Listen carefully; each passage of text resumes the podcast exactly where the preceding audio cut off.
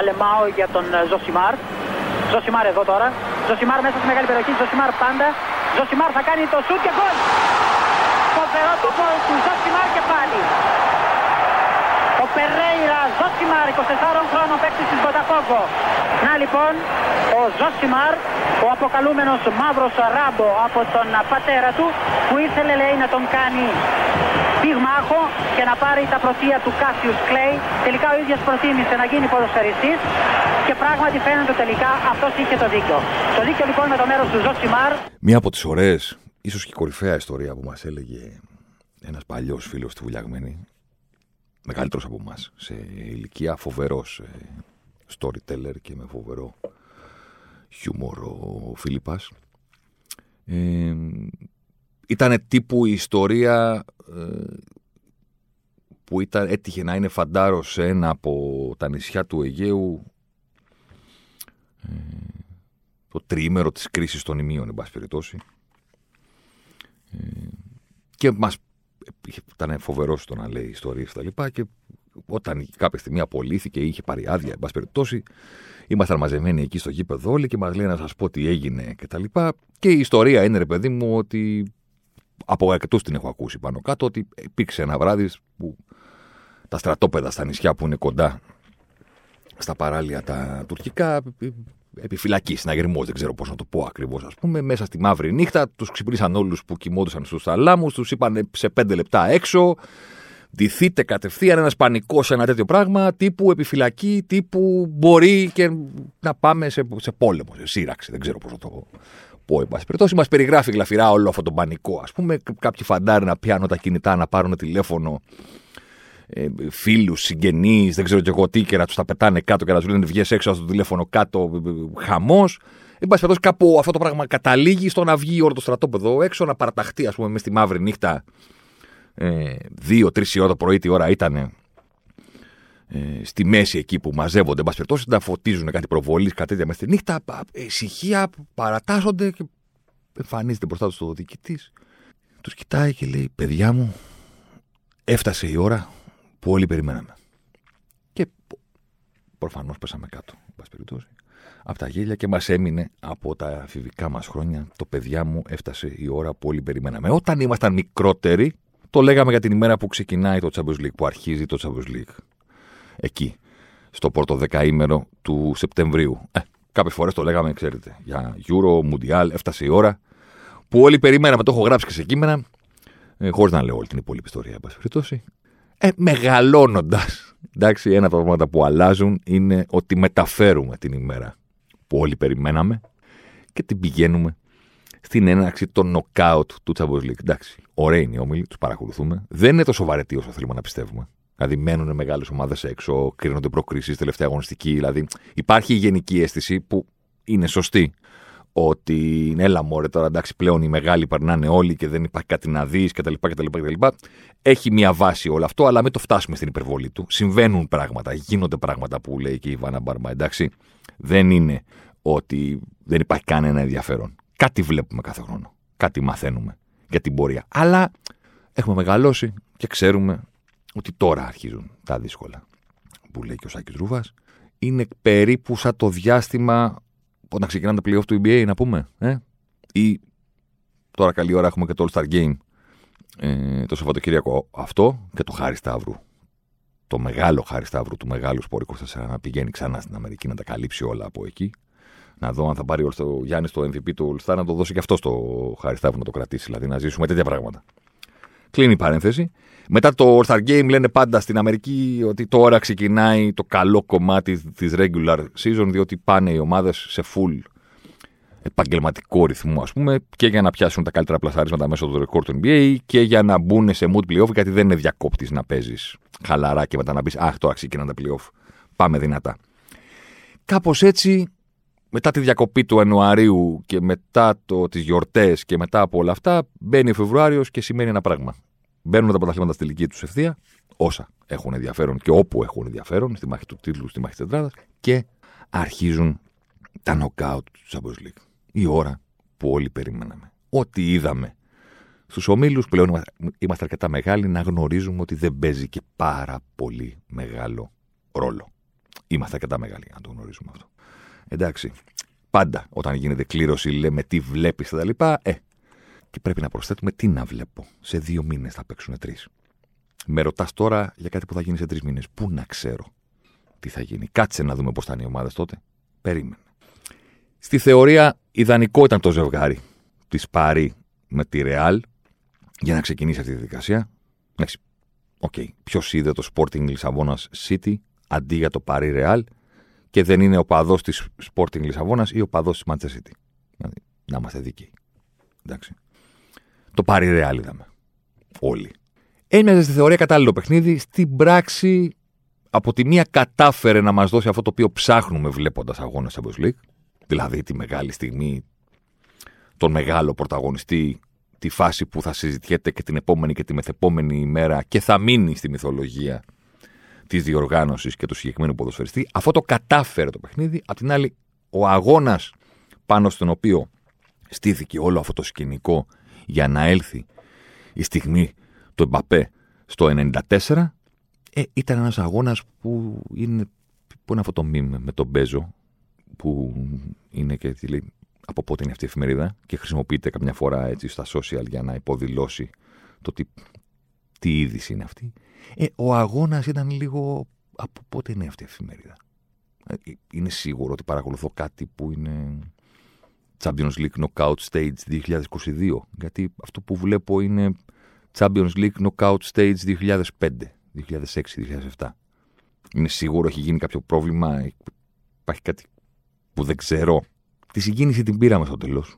Αλλά μέχρι να φτάσουμε στον Εμπαπέ είδαμε ένα μάτς. Εντάξει, εγώ το έγραψα κιόλας στο Sport 24. Είχα και ένα διάλογο με κάποιου στα social που Κάποιοι μου έλεγαν ναι, ωραίο, σωστό, μπράβο. Και κάποιοι άλλοι μου έλεγαν μα τι είναι αυτά που λες. Και... Δεν άνοικε στο ποδόσφαιρο του σήμερα. Αυτό το μάτς. Αργό. Αργό. Πολύ. Αργό και από τις δύο ομάδες. Αυτή, αυτή ήταν, αυτό ήταν το, το υπερβολικό στη συγκεκριμένη αναμέτρηση. Δηλαδή αργό και από πλευρά Πάρη, που ήταν η κατεξοχήν ομάδα. Έχουμε την μπάλα έχουμε 11 αντιπάλους πίσω από αυτήν. Πρέπει να βρούμε τρόπο να βάλουμε ένα γκολ ή να φτιάξουμε μια ευκαιρία, ε, αργεί η Παρί σε αυτό το κομμάτι. Αργεί και η Ρεάλ στα όρια της ακινησίας στο να υπηρετήσει το δικό της ρόλο, που ήταν ότι αφού ωραία, αφού θέλεις να αμυνθείς, OK, okay, οπότε θα ψάξεις την επίθεση στην κόντρα αντεπιθέσει, κάποια ταχύτητα, κάποια παλιά στην πλάτη της άμυνας, κάποια κούρσα με την μπάλα κάποιου ποδοσφαιριστή, του Βινίσιους, του Μπενζεμά, του Ασένσιο που εμφανίστηκε εκεί. Εκεί θα βγάλει την ταχύτητά της η ομάδα που περιμένει και η ομάδα που παίζει με την μπάλα θα βγάλει την ταχύτητά της στο πώς θα αναπτυχθεί. Ε, καμία από τις δύο. Δηλαδή, θυμήθηκα εκείνο το ιστορικό κείμενο του, του Πανούτσου για τους νεότερους που δεν θυμούνται σε τι αναφέρομαι, υπήρχε ένας ποδοσφαιριστής στον Παναθηναϊκό που λέγονταν Γκαλέτο. Όχι Γκαλέτη, Γκαλέτο. Αργεντινός χαφ. Αρχοντικός που λένε και οι παλιοί έτσι, αθλητικοί συντάκτες. Αρχοντικός ο Γκαλέτο, αλλά λίγο παραπάνω αρχοντικός από το επιτρεπόμενο. Δηλαδή, άρχοντας μεν, δεν κουνιόταν. Δε, δηλαδή, πολύ άρχοντας για να τρέξει. Ελπίζω να σας τον περιγράφω όσο καλύτερα γίνεται. Είχε γράψει ένα μυθικό τότε κείμενο ο Πάνουτσο που έλεγε ότι ο Γκαλέτο δεν είναι ποδοσφαιριστής, ότι το Γκαλέτο, το Γκαλέτο είναι μονάδα μέτρησης ταχύτητας ποδοσφαιριστή. Μετράμε το πόσο τρέχουν οι ποδοσφαιριστές με τον Γκαλέτο. Ένα γκαλέτο τρέχει ο γκαλέτο. Εντάξει. Κάτω, πώ το έλεγε το κείμενο, κάτω από ένα γκαλέτο ο παίκτης είναι νεκρός ή τραυματίας. Δηλαδή δεν υπάρχει κάτω από το ένα γκαλέτο. Το ένα γκαλέτο είναι η βάση. Ένα γκαλέτο τρέχει ο γκαλέτο. Δύο γκαλέτο τρέχει ένας παραπάνω, ξέρω. 30 γκαλέτο, ας πούμε, τρέχει ο Μακελελέ, ξέρω που έπαιζε εκείνη την εποχή. Ε, κάπως έτσι ήταν το πάρει. Ρεάλ. Το οποίο απ' την άλλη. Γιατί μου έγραψε ένας φίλος, είχε πολύ τακτική. Ναι, ρε παιδί μου, όλα τα μάτια έχουν τακτική. Δηλαδή υπάρχει η παρανόηση ότι το μάτσο που είναι γρήγορο Πάλι ο τύπος ευθύνεται για αυτή την παρανόηση. Δεν ήταν ένα μάτς που είχε πολύ τακτική, γιατί οι φάσεις διαδέχονταν μία την άλλη και αυτό τι σημαίνει, δηλαδή, ότι προέκυψαν μόνες τους, ότι οι παίχτε τρελάθηκαν, είχαν απειρετό, ας πούμε, και δεν ξέρανε τι κάνανε. Και στα γρήγορα υπάρχει τακτική και στην αντεπίθεση υπάρχει τακτική. Σε όλα υπάρχει. Απλά έχει μείνει η έκφραση. Είχε ήταν ένα μάτι πολύ τακτικής, γιατί έτσι θέλουμε να περιγράψουμε ότι παίζανε πάρα πολύ αργά. Πρόσεχαν και οι δύο πάρα πολύ τον κόλλο τους, οπότε δεν έκαναν πράγματα. Οπότε το βλέπω εγώ αυτό που πηγαίνει μπάλα τη μία πλευρά στην άλλη χωρίς να συμβαίνει κάτι. Αριστερά, δεξιά και ξανά, φάουλ, πλάγιο, ξανά, πίσω, οτιδήποτε. Και λέω, ε, ε, πολύ τακτική, πολύ τακτική. Πολύ τακτική, ρε παιδί μου. Καταλαβαίνετε, δηλαδή ήταν πολύ το τόνικ στο τζιν και δεν πίνεται το ποτό. Είναι. δεν ισχύει αυτό. Τακτική είχε το συγκεκριμένο παιχνίδι. Αυτό που κράτησα έτσι για να σας πω ήταν. Αυτό που βρήκα πιο ενδιαφέρον από όλα ήταν το πόσο ο Ποτσετίνο χρησιμοποίησε τον Ντανίλο. Στη θεωρία η Παρή έπαιζε με 4-3-3, τη τετράδα της άμυνάς της, παρέδες Βεράτη, Ντανίλο στο κέντρο και την τριάδα Μέση, Εμπαπέ, Νεϊμάρ στην επίθεση. Με τον Εμπαπέ να παίζει περισσότερο στα αριστερά, το Μέση κάπου στην κορυφή και τον ε, Μαρία στα δεξιά. Στην πραγματικότητα, αυτό που είδαμε στη μεγαλύτερη διάρκεια του παιχνιδιού, κυρίως γιατί η Παρή είχε την μπάλα, οπότε μπορούσε να την προσέξει περισσότερο. Και την είχε και σε αυτό το αργό τέμπο που σου έδινε το δικαίωμα να προλάβεις να δεις τι προσπαθούν να κάνουν. Κατα... Φάνηκε κατά τη γνώμη μου από το τέταρτο λεπτό τι προσπαθούν να κάνουν. Στην πράξη, όταν είχαν την μπάλα, έκαναν κάτι πάρα πολύ διαφορετικό. Πολύ διαφορετικό. Ο Ντανίλο, που υποτίθεται ότι ήταν ο δεξής, ο μέσα δεξιά, ας πούμε, που λέγαμε παλιά, στην τριάδα του κέντρου, δηλαδή παρέδες στη βάση της τριάδας, Βεράτη αριστερά, Ντανίλο δεξιά αυτός ο ποδοσφαιριστής, ο Ντανίλο, με το που περνούσε η παρή τη έντρα ή λίγο πριν συμβεί αυτό, έκανε μία έτσι όπισθεν, προς τα πίσω, και ερχόταν στην τριάδα των στόπερ. Και ξαφνικά η τριάδα των στόπερ, όχι επειδή κατεβαίνει το εξάρι στη μέση, ο παρέδι δηλαδή, αλλά επειδή κατεβαίνει ο δεξιά προς τα πίσω, ο πιστοχωρεί κανονικά, η τριάδα των στόπερ ήταν ε, Κιμπεπέ, Μαρκίνιος και Ντανίλο δεξιά. Και ξαφνικά βλέπεις μια ομάδα η οποία έχει τρεις πίσω και ανέβαινε ο Χακίμη δεξιά, τέρμα, στον επόπτη. Εξτρέμ. Και από την άλλη ο Μέντες. Αλλά κυρίως ο Χακίμη. Για το Χακίμη έγινε όλο αυτό. Γιατί είναι ένας ποδοσφαιριστής ο οποίος έβγαλε μάτια παίζοντας στην Ιταλία, αλλά έπαιζε σε 3-5-2, δηλαδή έπαιζε όλη την πλευρά, δεν είχε τόσο με το μυαλό του πίσω. Υπάρχει διάφορα προβλήματα να τον ενσωματώσει από την αρχή της σεζόν, γιατί παίζει με τετράδο στην άμυνα και ο Χακίμη εκτίθεται, δεν κρατάει καλά την ευθεία, δεν έχει καλές τοποθετήσεις και ταυτόχρονα η Πάρη δεν παίρνει αυτά τα οποία μπορεί να δώσει αυτός ο ποδοσφαιριστής μπροστά. Γιατί δεν μπορεί να κάνει και τα δύο. Ο Ποτσετίνο έκανε αυτό το πολύ ωραίο τρικ. Ο Ντανίλο έβαζε όπισθεν, οπισθοχώρησε προς τα πίσω.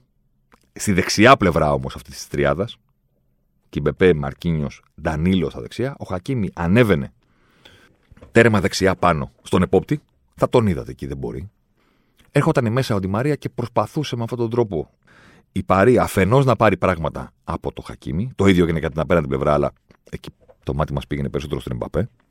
Ενώ ο Ντι Μαρία από την απέναντι έρχονταν μέσα, δεν έκανε ο ίδιος τις ενέργειες. Στο Χακίμι πήγαινε η μπάλα.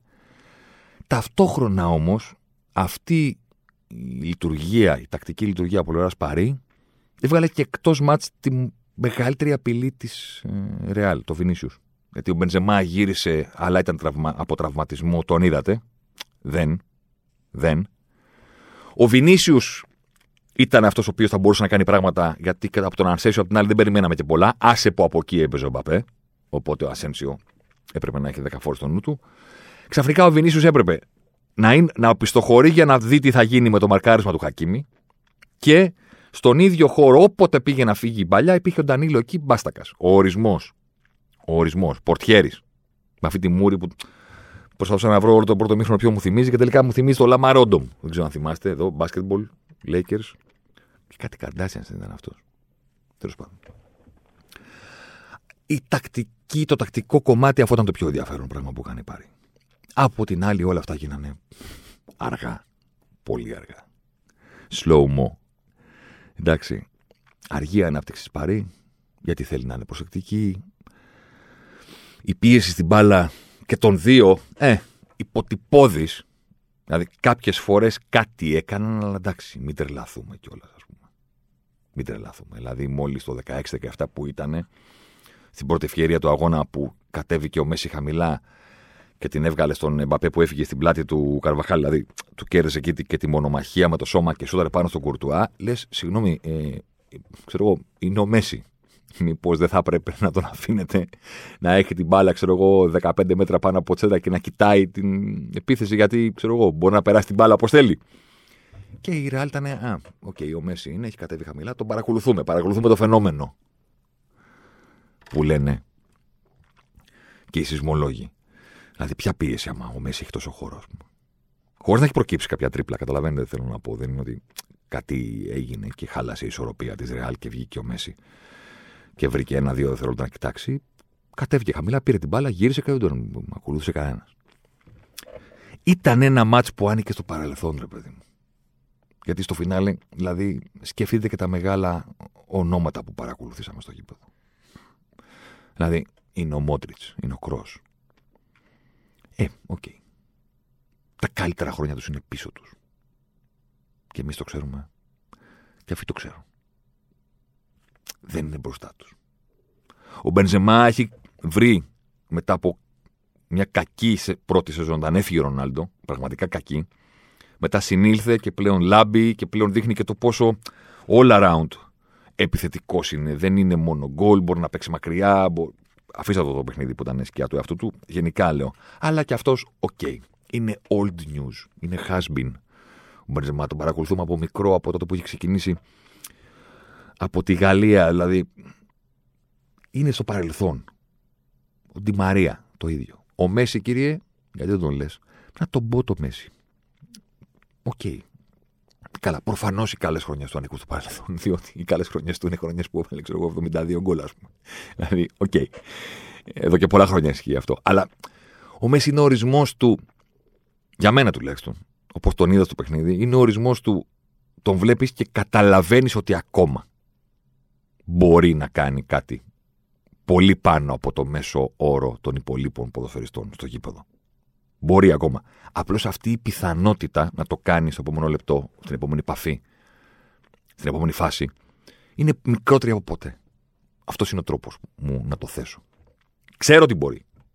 Δηλαδή στο φινάλε τελείωσε ένα παιχνίδι και όλοι λέγανε το, η λάμψη του Παπαϊ που θα πάμε και σε αυτόν. Αλλά και ο Μέση που περπάταγε, που έκανε. Και τελειώνει το παιχνίδι και ξέρεις, τα κοιτάς και λες: Ναι, τον κρίνουμε αυστηρά γιατί είναι ο Μέση. Αλλά ξέρετε κάτι, ξέρω εγώ, έκανε 4-6 τρίπλες. Αυτός είναι πίσω από τα δύο τέταρτα της Παρή. Δηλαδή, παρόλο ότι δεν έχει την εικόνα που έχουμε συνηθίσει, μπορεί να το κάνει. Κοιτάει τον Εμπαπέ που φεύγει στην πλάτη και του πετάει την μπάλα και είναι η σωστή παλιά. Την κουβαλάει και τη βγάζει στον Νεϊμάρ και ο Νεϊμάρ βγαίνει εκεί τέταρτα στη γωνία που δεν τη γύρισε. Ε, καλά. Ακόμα μπορεί να το κάνει. Και μπορεί να χάσει και πέναλτι, βέβαια, διότι τα έχουμε ξαναπεί. Από όλα τα πράγματα που υπάρχουν στο ποδόσφαιρο, ο Μέση διάλεξε να είναι εξωγήινος σε όλα και average στο μέσο όρο ακριβώς στα πέναλτι. 0,76 είναι το ποσοστό των πέναλτι, 76% των πέναλτι μπαίνουν, 0,77. 77% έχει μέσα στην καριέρα του. OK. Okay. Για να επιστρέψουμε σε αυτό που λέγαμε, ένα τσούρμο παλιών. Εντάξει. Υπάρχουν και μικροί μέσα σε αυτούς. Υπάρχει Ντοναρούμα, ας πούμε, που είναι το ανερχόμενο αστέρι που έλαμψε στο Euro, που τώρα πήρε τη μεταγραφή, που θα τον βλέπουμε να παίζει τέρματα για τα επόμενα 15 χρόνια, δεν ξέρω και εγώ τι. Αλλά, OK, okay, ποιος άνοιξε την τηλεόραση και είπε Α, έχει μάθει τον να δω τον τερματοφύλακα. Κανένας. Εντάξει. Δεν θα δούμε το ματς για τον Ντοναρούμα. Το είδαμε για το Πάρι Ρεάλ, το είδαμε για το Μέσι ξανά εναντίον της Ρεάλ. Φαντάζομαι ότι η ρεβάνς στον Μπερναμπέου και η επιστροφή του Μέσι σε αυτό το γήπεδο θα έχει έτσι, μεγαλύτερο ενδιαφέρον, ακόμα και συναισθηματικά να το δει κάποιος. Αλλά αργός ρυθμός που δεν ανήκει στο 22, παίχτες πολύ μεγάλοι που δεν ανήκουν στους καλύτερους του 22 αυτή τη στιγμή έτσι νομίζω, εν Δεν νομίζω ότι ο Κρός και ο Μότι είναι στους καλύτερους μέσους της σεζόν. Μπορεί άμα πάρουν τη Champions League, λέω τώρα εγώ, ε, να βραβευτούν κτλ. Αλλά δεν μιλάμε γι' αυτό. Τη βράβευση των παικτών της ομάδας που πετυχαίνει κάτι. Λέμε για το τι κάνουν στο γήπεδο. εξακολουθούν να είναι πολύ μεγάλοι ποδοσφαιριστές, αλλά ναι, OK. Okay. Δεν είναι αυτοί στην κορυφή. Και από όλο αυτό το παρελθόν, σε ρυθμό, ένταση, πρόσωπα και όλα αυτά, ήρθε να μας βγάλει ο Ιμπαπέ. Μας πήγε από το παρελθόν στο μέλλον σε ένα ε, δευτερόλεπτο. Τηλεμεταφέρθηκε, για να πω τη λέξη κλισέ που χρησιμοποίησα για εκείνον για πρώτη φορά στο Μουντιάλ της Ρωσίας, σε εκείνο τον κόλ που είχε βάλει εντός περιοχής απέναντι στην Αργεντινή, τότε που η Γαλλία απέκλεισε την Αργεντινή και έλαμψε για πρώτη φορά Μπαπέ που πέτυχε τα δύο γκολ, που είχε κερδίσει την αποβολή, που έκανε την κούρσα από όλους τους πλανήτες. Έλεγε Παναγία μου, την αυτό πράγμα που τρέχει. Εγώ διάλεξα τότε, ναι, μεν, ότι ναι, είναι συγκλονιστικός ο τρόπος με τον οποίο φεύγει, αλλά αυτό που θα τον κάνει δύσκολο να αντιμετωπίσουμε στο μέλλον είναι ο τρόπος με τον οποίο βρίσκει χώρο όταν δεν υπάρχει χώρος. Δηλαδή, στο ανοιχτό γήπεδο και εγώ μπορώ να τρέξω. Καταλαβαίνω, γελάτε τώρα. Δεν μπορώ να τρέξω σαν τον Εμπαπέ, αλλά είμαι φοβερά γρήγορος, να ξέρετε. Ή περιπτώσει υπήρξα. Όταν ήμουν μικρός, θέλω να πω ότι, OK, πετάς την μπάλα μπροστά και τρέχεις. OK. Okay. Δεν το κάνουν όλοι σαν τον Εμπαπέ. Αλλά όλοι μπορούν να το κάνουν όμως. Το θέμα είναι στη μικρή περιοχή, στη μεγάλη περιοχή, με την μπάλα στα πόδια, μπορείς να έχεις την αστραπιαία κίνηση που αυτό είναι τηλεμεταφορά. Το να βρεθείς δύο μέτρα πιο εκεί, αστραπιαία, χωρίς να είναι στο ανοιχτό γήπεδο.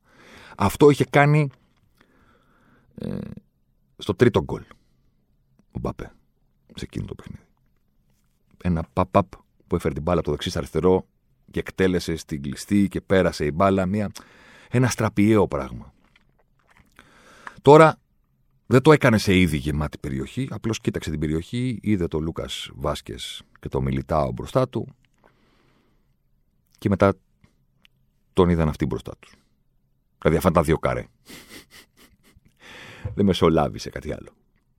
Έγινε ένα γκλίτ ε, στο Matrix, ας πούμε, και ήταν ένας παίκτης με την μπάλα και είχε δύο παίκτες μπροστά του, και μετά ήταν ένας παίκτης με την μπάλα που είχε δύο παίκτες πίσω του. Κάπου χάθηκε το καρέ.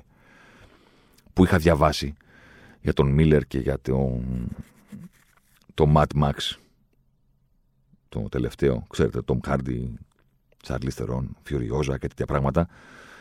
Ότι σε πολλές από τις ε, σκηνές καταδίωξης, δεν θυμάμαι ακριβώς, είχε κόψει καρέ από τα 25 frames που πρέπει να έχει το δευτερόλεπτο, είχε αφαιρέσει κάποια ώστε να κάνει αυτή την κίνηση πιο τρεμάμενη, πιο χαοτική. Δεν ξέρω να το λέω καλά. Sorry, δεν είμαι ο Δημητρόπουλος. Να σας τα πω με ακριβώς κινηματογραφικούς όρους. Αλλά σε πάση περιπτώσει έχει συμβεί αυτό. Έκοψε καρέ από το δευτερόλεπτο ώστε να από τη μία να βλέπει το πρόσωπο του κάποιου που τρέχει την κίνηση και όλα αυτά. Αλλά χωρίς το καταλαβαίνεις.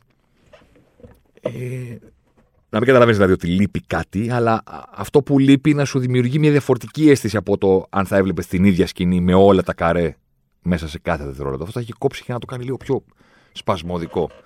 Τώρα αυτή την ιστορία θα την καλύτερα στην κάμερα. Θα κάνα τα έτσι μου με τα χέρια, αλλά τι να κάνουμε. Είναι podcast. Κάπως έτσι έγινε με τον Εμπαπέ. Κάπως έτσι. Λείπει ένα καρέ. Πρέπει να το ψάξουμε.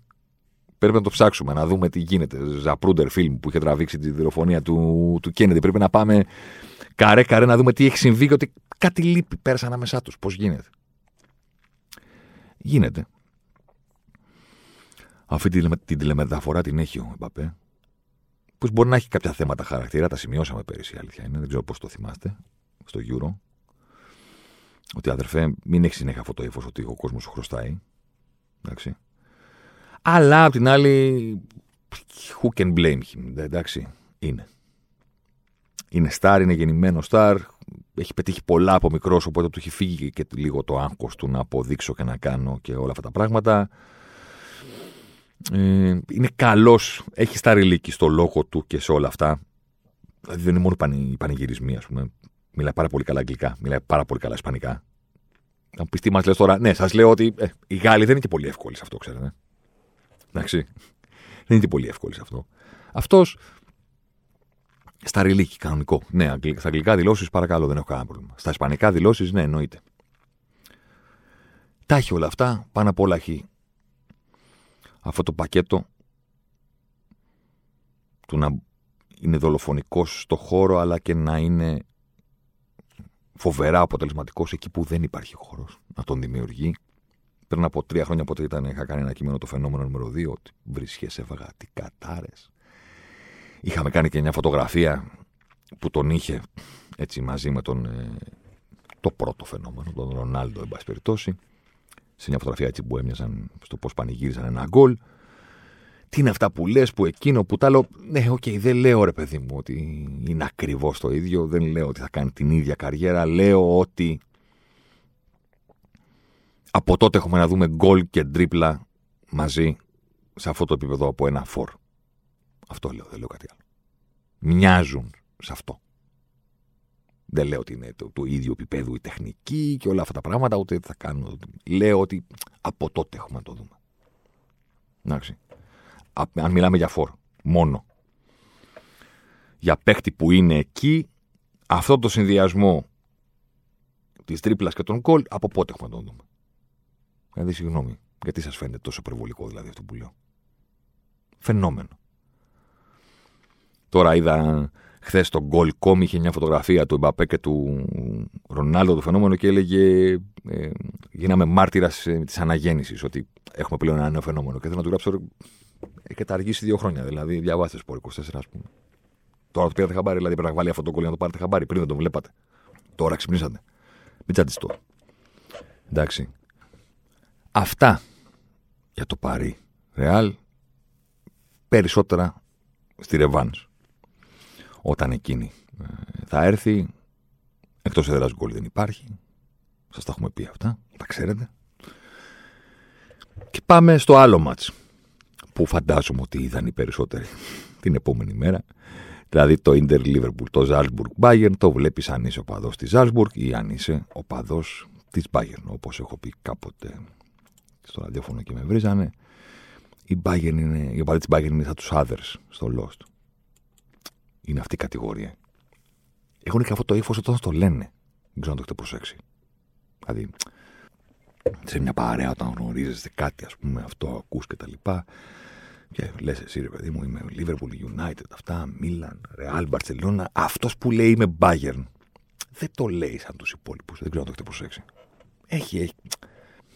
Γνωρίζεις, σαν να γνωρίζει από πριν τη βαρύτητα της δήλωσης που κάνει, σαν να θέλει να υποδηλώσει τη βαρύτητα της δήλωσής του. Ο ίδιος ξέρει γιατί, αλλά δεν είναι τόσο απλή η, η δήλωση, ας πούμε. Έχει ένα στόμφο να το πούμε, τι να το πούμε. Το πρώτο πράγμα που θέλω να σημειώσω για το Inter Liverpool είναι μπράβο κύριε αδερφέ Ιντζάκη. Μπράβο. Δηλαδή, απόλυτο σοβαρά. Μ' άρεσε πάρα πολύ αυτό που είδα από το, την Inter του Σιμών Ιντζάκη, από τον τρόπο με τον οποίο διαχειρίστηκε το παιχνίδι και αν τα βάλουμε και δίπλα, πούμε, από αυτό που είδα στα Μίλαν Λίβερπουλ. Εντάξει, η Λίβερπουλ έπαιξε δύο φορές φέτος στο ίδιο γήπεδο με τη Μίλαν για τη φάση των ομίλων, με την ντερ τώρα στη φάση των ε, νοκάουτ. Βλέπω κάθε παιχνίδι της Λίβερπουλ, εν πάση το 99% κάθε χρόνο. Οπότε μου είναι πολύ εύκολο να καταλάβω ποια ομάδα αντιμετωπίζει καλά αυτό που είναι η Λίβερπουλ, ποια ομάδα το αντιμετωπίζει λανθασμένα, ποια ομάδα θα έχει πρόβλημα, ποια ομάδα είναι πολύ παθητική. Γιατί ακόμα και ποδόσφαιρο να μην ξέρεις, άμα βλέπεις μια ομάδα συνέχεια σε κάθε παιχνίδι, πρώτον μαθαίνεις πάρα πολύ καλά εκείνη την ομάδα και μετά μαθαίνεις και να βλέπεις ποιος της δημιουργεί πρόβλημα και με ποιο τρόπο. Είναι πολύ εύκολο, πολύ γρήγορο. Ε, η που πήγε να παίξει στο ίδιο γήπεδο απέναντι στη Μίλαν με τα δευτερότριτα και χωρίς κίνητρο και δεν υπήρχε καμία σχέση. Υπήρχε ανταγωνισμός. Τώρα πήγε να παίξει νοκάουτ με τεράστιο κίνητρο, με την καλύτερη ενδεκάδα της που διάλεξε ο κλόμπ για το συγκεκριμένο παιχνίδι ενώ και φοβερές επιλογές στον πάγκο για πρώτη φορά, ίσως ever. Εντάξει. Και έχει απέναντι, μια, απέναντι σε μια ομάδα που το έπαιξε το μάτσο ακριβώς όπως έπρεπε να το παίξει. Και που πιθανότητα θα της δίνει δίκιο κάποιος να πήρε γαμό το να είχαμε τον Παρέλα αντί για τον Βιδάλ. Όλα θα μπορούσαν να είναι καλύτερα. Σίγουρα θα πω εγώ, γιατί ο Βιδάλ δεν είναι, δηλαδή δεν είναι εικόνα αυτή. Δεν είναι, είναι 2022, ρε παιδί μου. Δηλαδή, ξέρω εγώ. Σταμάτα. Σταμάτα, ρε παιδί μου, σταμάτα αυτό το μαλλί, αυτή. Ξέρω εγώ. Δηλαδή, 90 λεπτά το παιχνίδι, ο Βιδάλ ήταν ή αυτός που έκανε φάουλ ή αυτός που του κάνανε φάουλ. Δεν έχει καμία άλλη χρησιμότητα στο παιχνίδι. Δεν ξέρω αν Καταλαβαίνετε τι θέλω να πω. Ή ήταν εκεί να μαντουριάσει και να κερδίσει φάουλ. Έκανε κάτι, κάτι κραυγές, έκανε τον πεθαμένο να πάρει κάρτα. Να κερδίσει κάρτα, θέλω να πω, ε, για τον αντίπαλο από τον διαιτητή. Ή ήταν αυτός ο οποίος έκανε φάουλ και προσπαθούσε να γλιτώσει την κάρτα. Κάποια στιγμή κατάλαβα ότι αυτός ο διαιτητής θα βγάλει το μάτι χωρίς να δώσει κάρτες. Οπότε ψιλοσταντίστηκε κιόλας. Δηλαδή, σου λέει, εγώ τι κάνω τώρα, ας πούμε, εδώ πέρα. Κυλιέμαι στο χορτάρι ή κάνω τα χέρια πίσω ότι δεν έκανα τίποτα, αφού αυτός δεν μπορεί να βγάλει κάρτα. Αν έπαιζε ο Μπαρέλα, θα ήταν πολλά καλύτερα για την ντερ, αλλά έκανε πάρα πολλά καλά. Καλή ανάπτυξη από πίσω. Καλές περιστροφές για να σπάσει το πρέσι της Λίβερπουλ. Ναι, καταλαβαίνω ότι αυτός που βλέπει το μάτσα αγχώνεται ότι τώρα θα γίνει το λάθος, τώρα θα γίνει το λάθος. Ναι, αλλά ξέρετε κάτι, τελικά δεν το κάνανε το λάθος. Πρώτον. Και δεύτερον, δημιούργησαν για μεγάλα διαστήματα του παιχνιδιού πρόβλημα στη Λίβερπουλ. Γιατί αφενός έσπαγαν το πρέσ, αφετέρου έφευγαν στην πλάτη της μεσαίας γραμμής και τους έβλεπες ότι είναι κοντά στο να φτιάξουν κάτι δύσκολο. Για μεγάλα διαστήματα, όχι ένα, δύο, τρία σποραδικά σημεία, όχι φάσεις εδώ και φάσεις εκεί. Το έκαναν με συνέπεια. Με συνέπεια, συνέχεια. Έσπαγαν το press, περνούσαν τις γραμμές, περνούσαν την μπάλα ανάμεσα στις γραμμές, έβγαιναν στην πλάτη. Δηλαδή, αν η Λίβερπουλ δεν είχε το Φαν Ντάικ με τον Κονατέ, Φαν Ντάικ πολύ πιο βελτιωμένος από αυτό που έχουμε δει στους πρώτους μήνες επιστροφή του, επιστροφής του, κλείνει παρένθεση. Κονατέ, να το πω όπως το λένε οι φίλοι της Λίβερπουλ. Να το πω. Κυρία Μπάγκεν πήρε, πήρε στο λάθος στόπερ. Αναφερόμενο στο γεγονός ότι η Μπάγκεν πήρε τον Ουπαμεκανό, που έμεινε στον πάγκο παρεμπιπτόντως. Τώρα που η Μπάγκεν πήγε να παίξει με τη Ζάλσμπουργκ, κλείνει παρένθεση. Και η Λίβερπουλ πήρε τον Κονατέ. Ο Ουπαμεκανό ήταν το μεγάλο όνομα και ο, ο ανερχόμενος και Παναγία μου ότι είναι αυτός ο στόπερ. Και ο Κονατέ ήταν ο δεύτερος. Αυτό που λένε οι, παίκτες, οι φίλοι της Λίβερπουλ μεταξύ τους, θα δούμε αν θα ισχύσει γιατί οι καριέρες είναι μπροστά τους, είναι πολύ μικροί και οι δύο, είναι ότι η κυρία Μπάγερν πήρε το λάθος στόπερ. Εμείς πήραμε τον καλό. Τον Κονάτε. Κλείνει η παρένθεση. Αν δεν ήταν αυτοί οι δύο, τα προβλήματα της Λίβερπουλ θα ήταν πολύ μεγαλύτερα. Η αλήθεια είναι βέβαια ότι κατά τη διάρκεια του αγώνα δημιουργήθηκε η αίσθηση, πήγαμε στο άλλο άκρο από κάποιους. Δηλαδή, εγώ λέω ότι εκτίμησα πάρα πολύ το πόσο έπαιξε Ιντερ. Εγώ διάβασα και κάποια άλλα ότι τη διέλυσε, την έκανε, τη έδειξε και δεν ξέρω εγώ τι. Ναι, OK, okay, ηρεμήστε. Πολύ καλά έπαιξε Ιντερ, αλλά ναι, εντάξει. OK. Okay.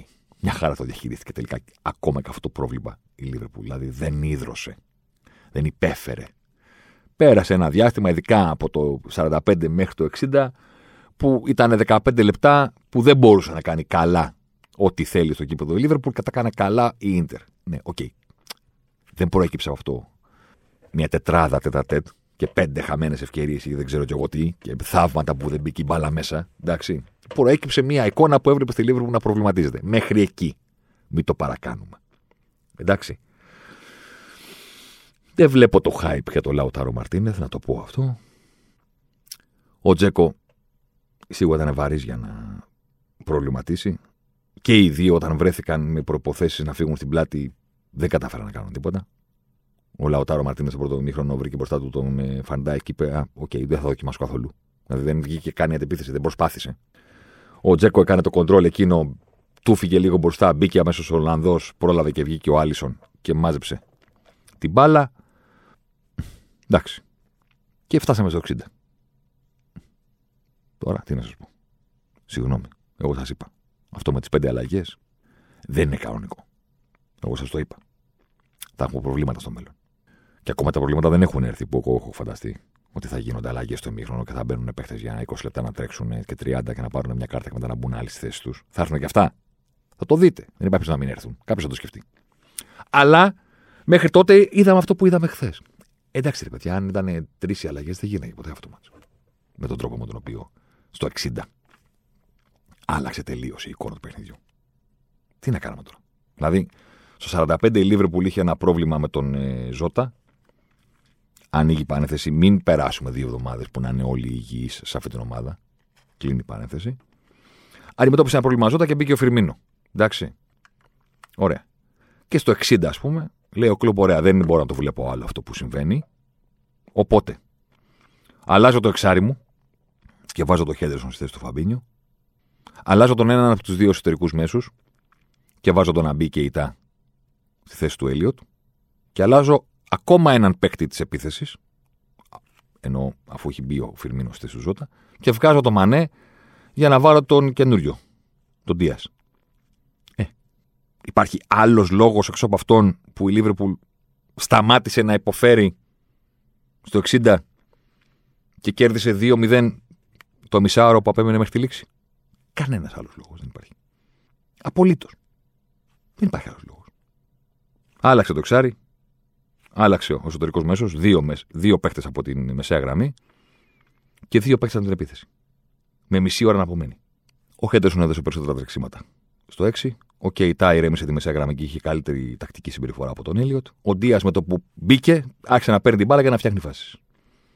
Μία, δύο, τρεις, σταμάτησε η ντερ όλη της την ορμή. Η Λίβερπουλ ανέπνευσε. Η ντερ αναγκάστηκε να, να μαζευτεί πίσω. Ήρθε και η φάση με τον Ντία που ξεκίνησε από αριστερά, ήρθε κεντρικά και μετά κόψε την περιοχή, την πήρε από τον Αλεξάνδρ Άρνολτ. Το γλίτωσαν τελευταία στιγμή κτλ. Σε κάθε περίπτωση άλλαξε τελείως, μα τελείως η εικόνα του αγώνα. Εμένα η ομάδα μου είναι. Εγώ χάρηκα. Πρόβλημα δεν έχω. Αλλά εξακολουθώ να θεωρώ ότι αυτό δεν είναι κανονικό. Δεν είναι ποδόσφαιρο. Δεν είναι ποδόσφαιρο.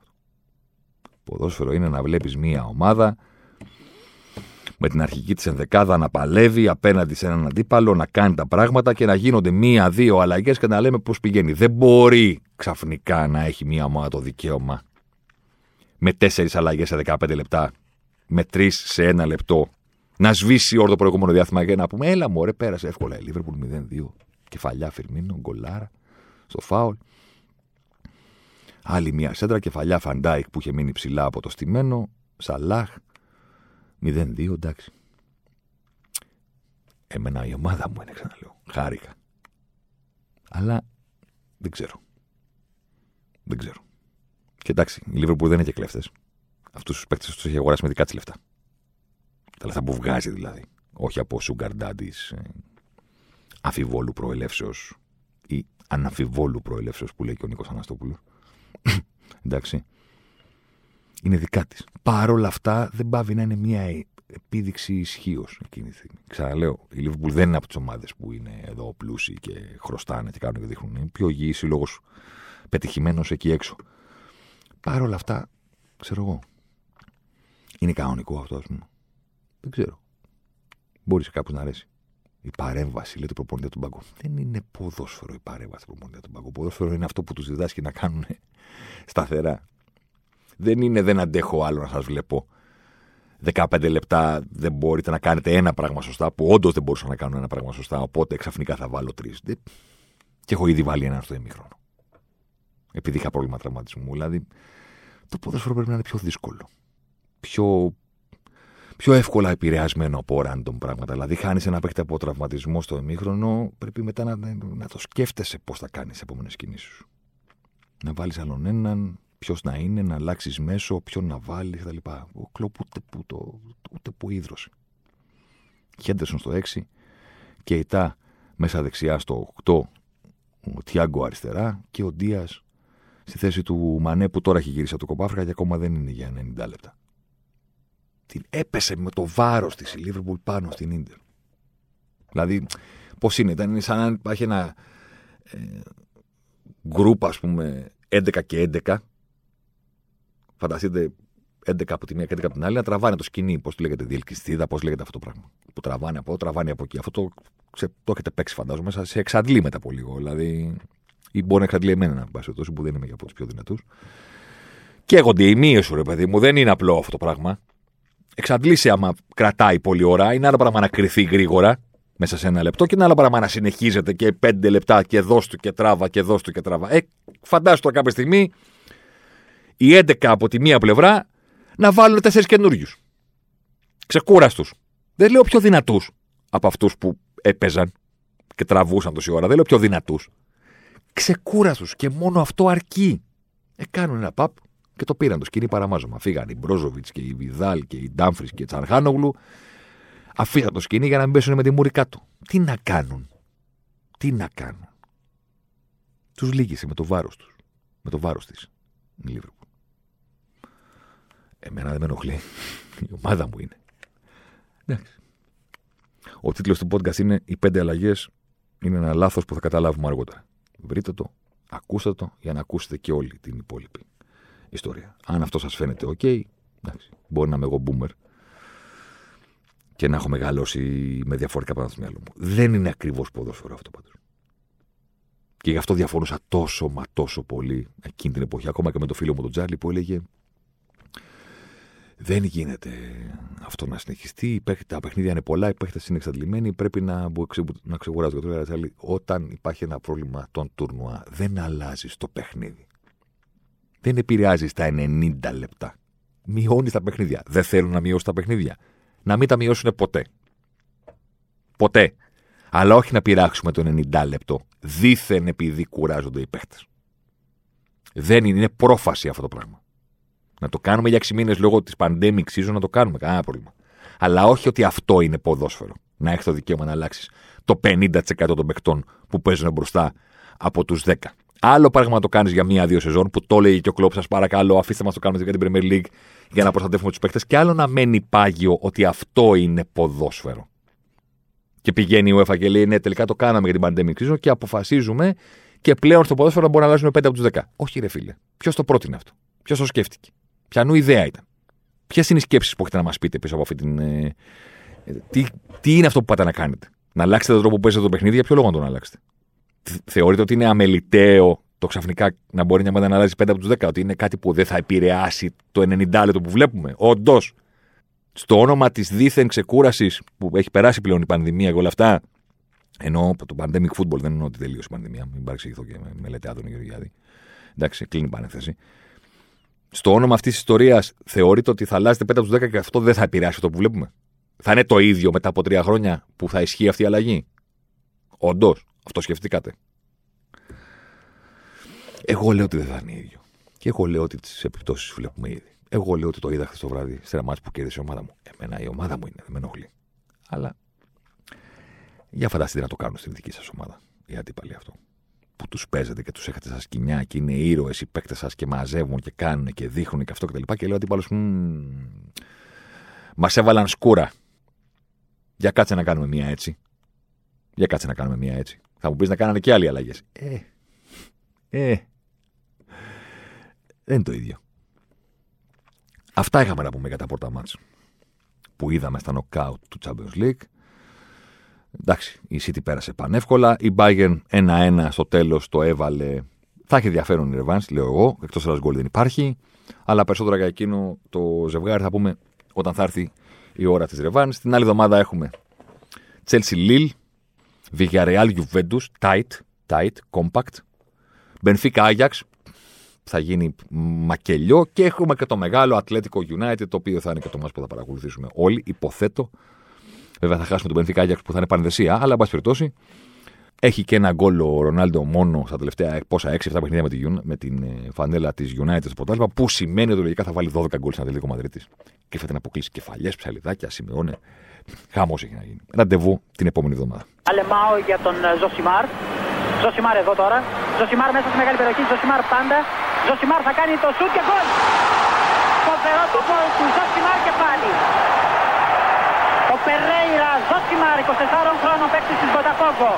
Να λοιπόν, ο Ζόσιμαρ, ο αποκαλούμενος μαύρος Ράμπο από τον πατέρα του, που ήθελε λέει να τον κάνει πυγμάχο και να πάρει τα πρωτεία του Κάσιους Κλέη.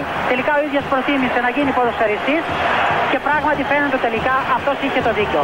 Το δίκιο λοιπόν με το μέρος του Ζώσιμαρ.